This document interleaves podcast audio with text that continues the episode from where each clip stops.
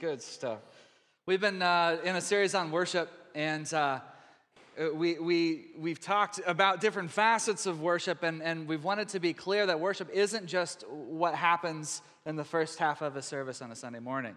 So we've talked about worship as bowing our hearts and our bodies, uh, worship as meditation, all different things that we can do, uh, looking up uh, uh, and remembering to, to, to see Him as Lord and Father and Provider. All these things are, are worship. But I also do want to talk about worship in song. So that's what we're going to discuss this morning. Um, and you can't really talk about worship uh, in, in song with, without using the word praise. So we're going to talk about the word praise. Now, uh, worship, as Joshua uh, uh showed us a couple of weeks ago, um, is the, the, word for worship. You pretty much got one word uh, in the Old Testament, and, and it means uh, it, it, the word is shakah. Everyone say shakah. Very good. You all know Hebrew now. That's good. Good job.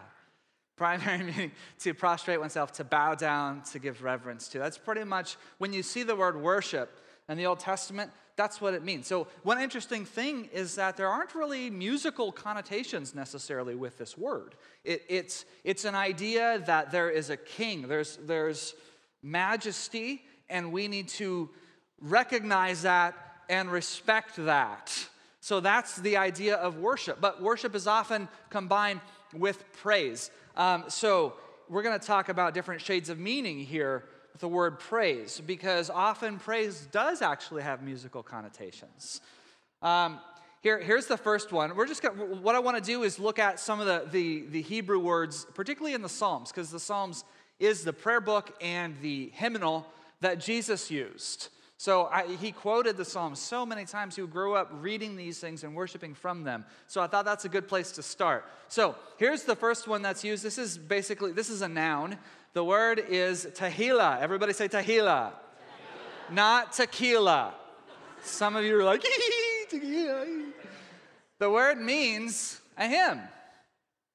Okay? It's, it's a hymn, it's a song of praise. That's what it means. So you, you see this. Uh, uh, here's from Psalm 22 3. But you are holy, O you that inhabit Tahila of Israel. He inhabits Tahila. Think about this. This is a pretty, this is a pretty awesome verse, actually. He inhabits the hymns. He inhabits the songs of adoration that his people are singing. Isn't that cool? What a beautiful picture he's given. Some of the other versions translate it enthroned. It's like it's sort of like it's a poetic picture, right? Of us singing out about his goodness and him living right there in the fog of our voices. Isn't that awesome? Tahila. Here's another one. Zamar. Everybody say Zamar. It's audience participation Sunday.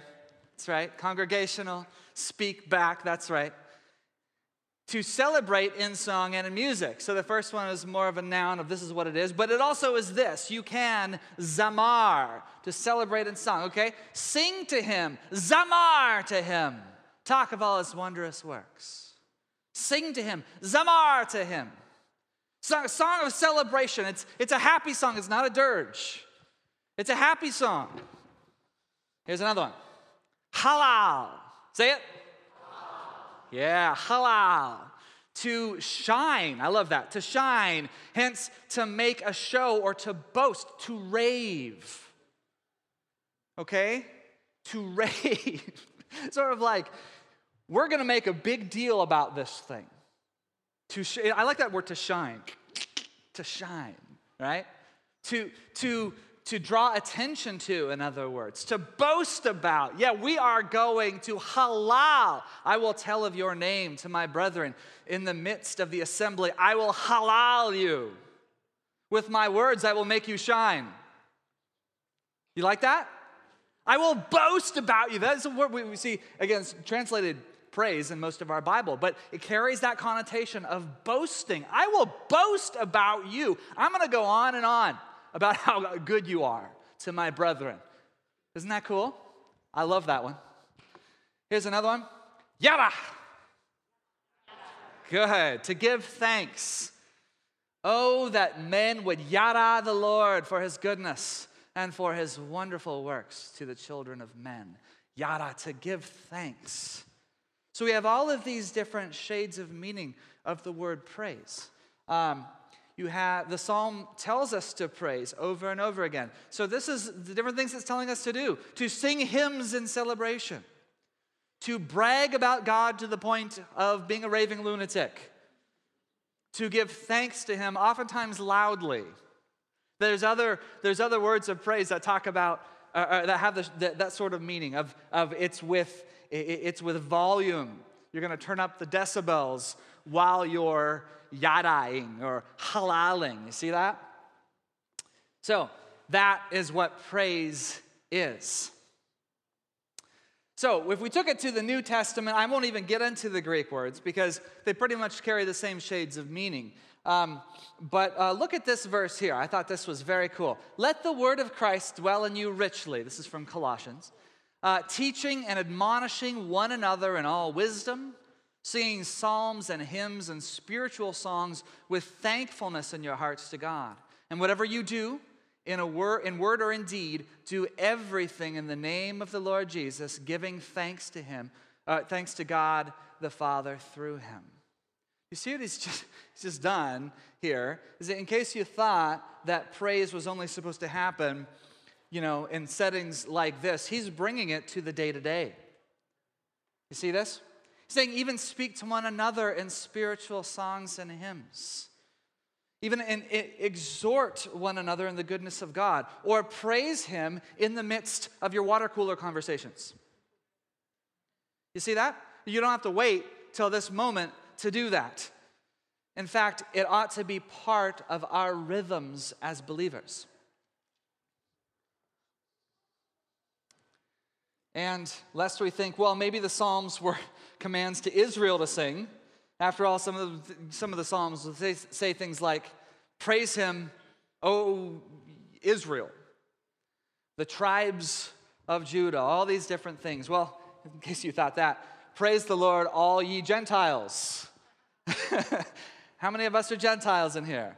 Probably 95% of us. So, if you're Hebrew, you got a whole bunch of scriptures that exhort you to praise. And if you're not, here's one for us right here Romans 15 11. If you are a Gentile, praise him. All ye people, all ye nations, he's worthy of praise. Lift up your voices, lift up your hearts to him. This is a simple message this morning, but I want to give you three things to remember about praise. The first one is this praise is both public and private. It's both public and private. It's supposed to happen. Prayer, think about prayer. Prayer is supposed to happen individually, isn't it? In fact, there's a whole bunch of stuff. Jesus himself talks about locking ourselves up and praying, sort of, you know, we use the term prayer closet, um, where it's not, it's not for show. We're supposed to have a vibrant, thriving prayer life. Same thing with study. We, we, we ought to be um, continually learning more. That means private reading of Scripture and enriching of our own hearts through other, other reading, through listening. Um, even, you know, I don't know, I'm a big fan of listening to podcasts. I know a lot of you guys are too. All of that serves the learning process. That's both public and private because we do it here as well. We have Sunday school, or excuse me, we have our Wednesday night groups, things like that. We have public, but you also have the private part of that. Well, the same is true here with Psalms. The same is true with praise. Praise isn't, is no different. Now, the musical part of church, the thing that we just finished with a little bit ago, can often bring a source of contention in churches.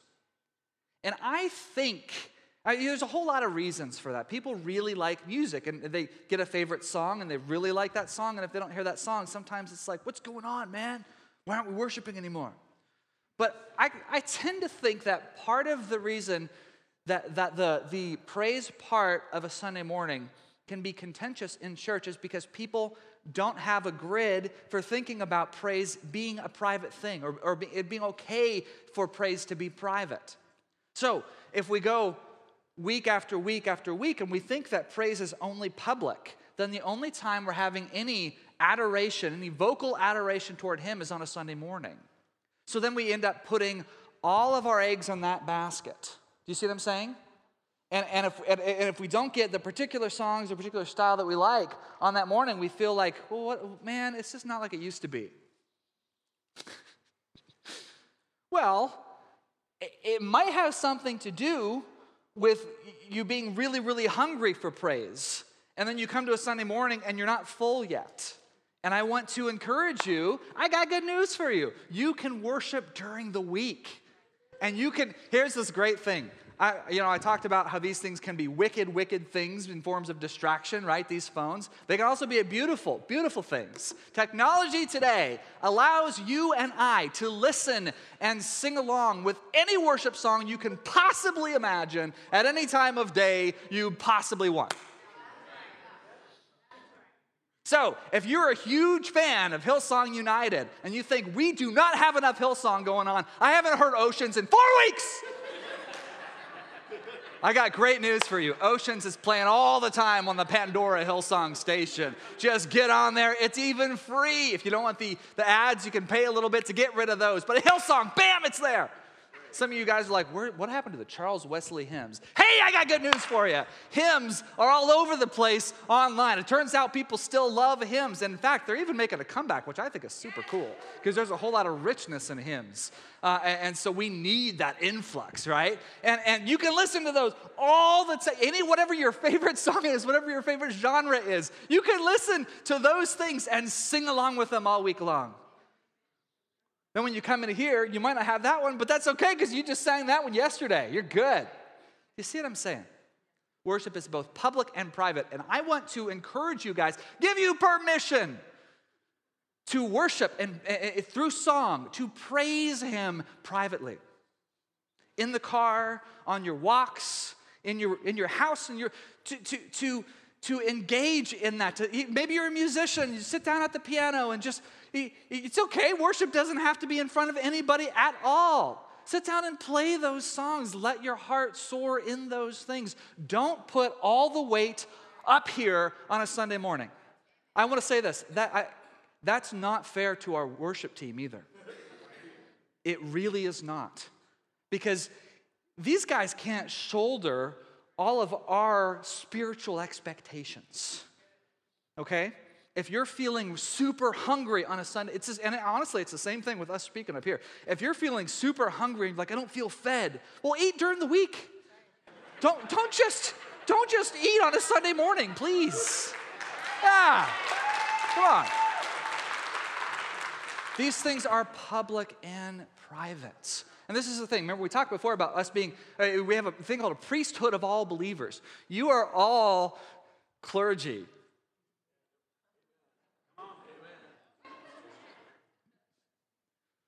Public and private. So we can engage in that and we can we can thrive that way. And then when we come together publicly, because this is an essential part of it. You see, Christianity is a, a, a communal thing. The Christian life is a communal kind of life. You, you're not supposed to live this as lone wolves. In fact, you can't. Okay, okay, fine, you can if you're on a desert island and no one else is there, or if you're in solitary confinement in China, working, you know, yes, the Lord will meet you in those places if there's no one else to fellowship and, and praise God with. Fortunately, we have a whole bunch of other believers around and we do this corporately. So, the corporate praise time is a beautiful, beautiful time, not to be underestimated. And I love that we sang all these songs of adoration and even praise the name of Jesus this morning because this is what we do when we come together. We remind one another of his goodness. We halal like crazy when we get in here. That's what we do. All right. Number two, pra- uh, praise is part of the duty of a believer. Some of you hate this already. Some of you went, I'm not to ask you to raise your hand, but I know some of you did because you don't like the word duty. And I get it.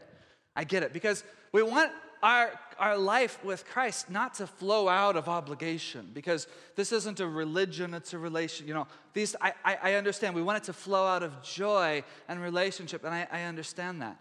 Uh, but uh, this, nevertheless, is something that we are called to do. Uh, whether or not we feel like it. You see, sometimes these things will all just be able to flow out of joy. And that's wonderful when it's that way. But it's not always going to be that way. So, what do we do? Well, sometimes we just have to go ahead and sing in spite of ourselves and in spite of our circumstances.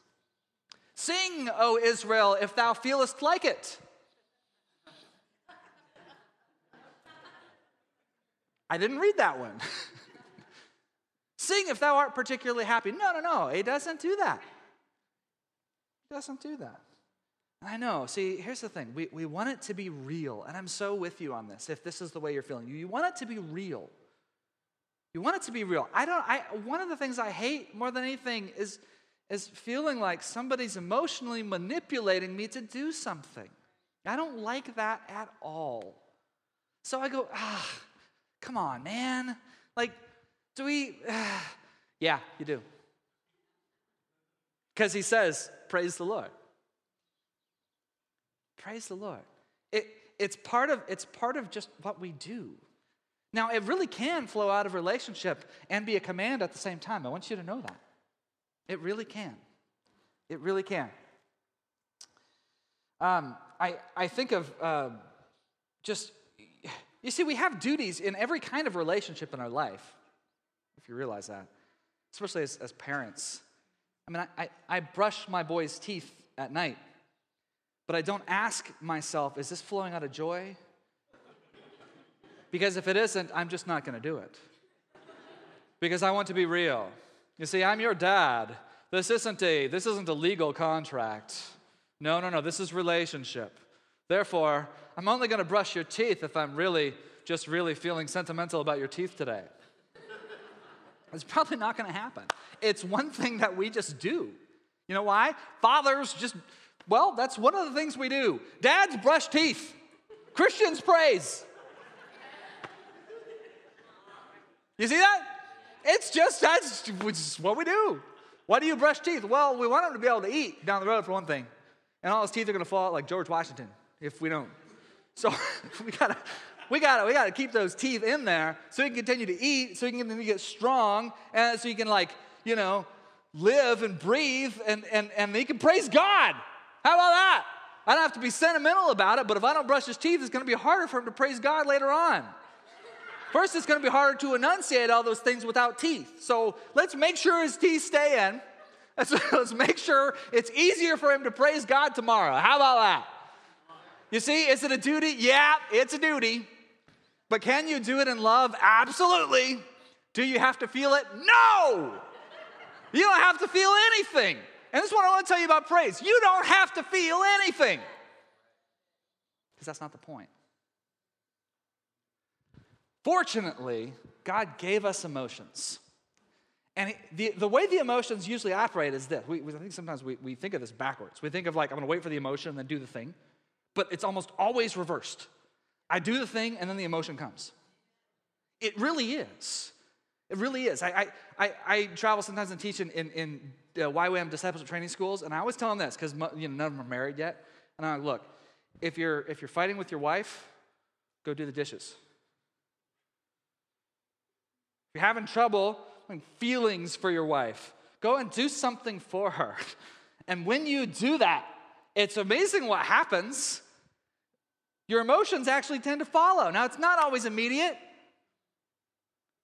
it's not.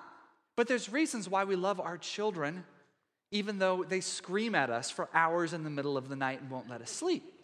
Or they wake up at 4:30 in the morning and run in the room and want us to turn on Netflix for him.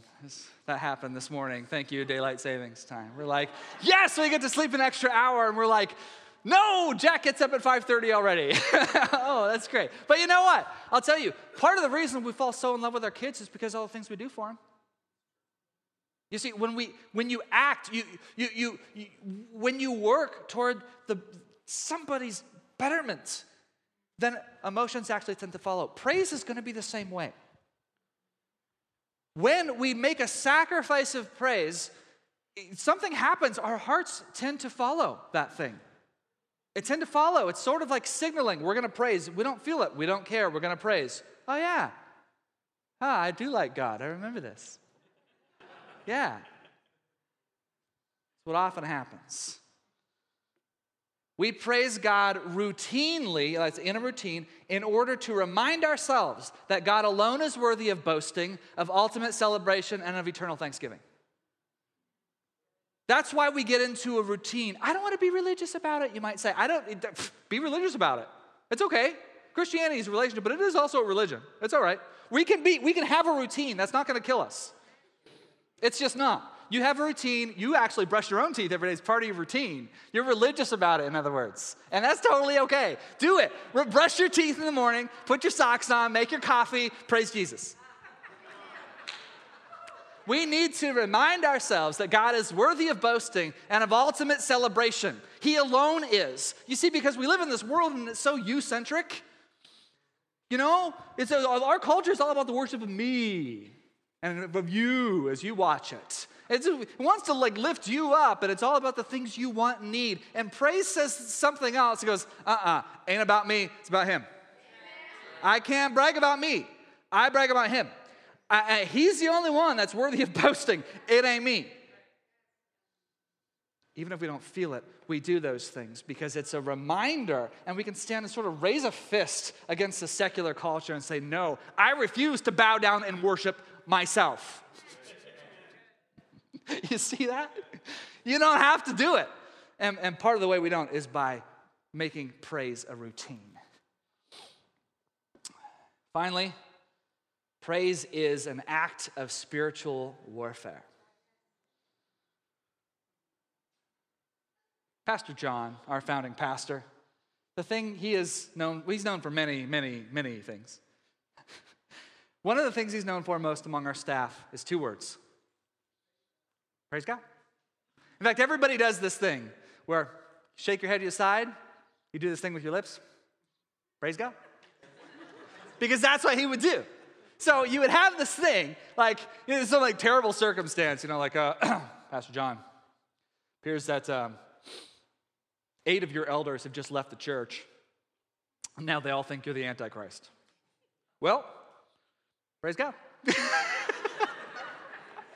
like these horrible situations. And that's the answer. The answer is praise God, he's worthy anyway. Now, if there's something really good that happens, hey, John, oh my goodness, let me tell you, we went over down and we 200 people got saved, and like arms grew out and new heads grew out, and all kinds of crazy stuff happened. And God is on the move. And he goes, praise God. It's different. It's a different tone. Yeah, praise God. Like that. There's two different ways. In other words, like the Apostle Paul, like, well, uh, Paul, unfortunately, bad news is, yeah, you're probably going to get beheaded. Well, praise God. But the good news is there's revival in Ephesus. Praise God. You see, if you're going to kill me, well, praise God. But if you're going to let me go, well, praise God. Then I can go and I can preach to more people. It doesn't matter. You see that? Praise is a discipline and, and, and it's an act of spiritual warfare because that means no matter what the enemy brings at you, so you're in spiritual warfare. Well, praise God. Here we go. It's another opportunity.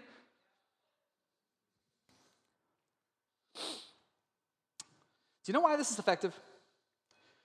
Because God is good despite circumstances. So when the chips are down and we still praise, we're, we're telling the enemy of our souls, You won't have me. I am rooted in truth, and God's worthiness is not dependent on the situation. He's still deserving of thanks, He's still deserving of my boast, He's still deserving of my celebration. My life and my difficulties are a breath, but the word of the Lord stands forever and ever. One of the most beautiful examples of this in Scripture is this man, Habakkuk. Habakkuk, uh, I doubt too many of you have done devotions on Habakkuk recently. Has anybody recently? Ah, Julie's done. it. Good job. So it's actually a great little book, but it's in the Minor Prophets, and nobody knows who he is unless you've actually you know read through it and studied him. He was this prophet, and uh, he he the book starts out with a theological discussion he's having with God. And I love this verse, like, "Righteous are you, O Lord, indeed." I could discuss matters of justice with you, right? this whole thing. He says, Why are the wicked prospering and all these things? And he's talking about the Chaldeans. And why in the world are they, are they so powerful? And they're subjecting people to such misery. And God's answer to him was very, very sobering. And it was this Yeah, the Chaldeans are bad, but um, Israel's going to get judged actually at the hands of those wicked people. Because, and he goes on and, and, and, and gives them this really, really sad, sobering word about what's about to happen. Nebuchadnezzar and the Babylonians, who are the Chaldeans, are about to come in and they're gonna, they're gonna wipe out Jerusalem and it's gonna be really, really horrible. Well, there you go. There's your answer, Habakkuk. It's unfortunate, but the people won't seem to turn. Look at Habakkuk's response. Here it is in the very end of the book. This is how he ends his book. Although the fig tree shall not blossom, neither shall fruit be on the vines. The labors of the olive shall fail, and the fields shall yield no meat. The flocks shall be cut off from the fold, and there shall be no herd in the stalls. Yet I will rejoice in the Lord. I will joy in the God of my salvation. The Lord God is my strength, and he will make my feet like hinds' feet, and he will make me walk upon mine high places. I don't care how bad it's going to get, I still will rejoice in the Lord. And I'll probably die doing it. Whew. Go Habakkuk. See, now you guys all need to go read this book because it's good stuff. Here's, uh, I, I, came across this poem recently. Uh, Paul, can you come? Worship team, can you come? Uh, I came across this recently. Um, G.K. Chesterton is one of my favorite writers. If you, if you haven't read him, I, well, you're just missing out. He, uh, he wrote this poem, and I, I read this and I identified with this, and I thought, I want this to be me. In fact, I think this is now my favorite poem in the entire English language. Can I read it to you? Of course I can. Thank you, though, for permission, Mr. Davis.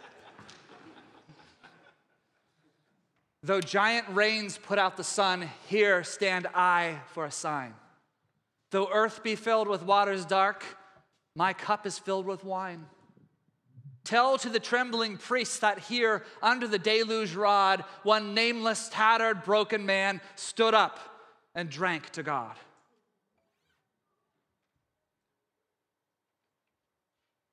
You see, no matter how dark it gets, if you can stand in the midst of that storm and stand up and drink to God and say, I will still celebrate you, I will still honor you, you still will be my strength, and I will rejoice in you forever and ever, even if this life doesn't last very much longer.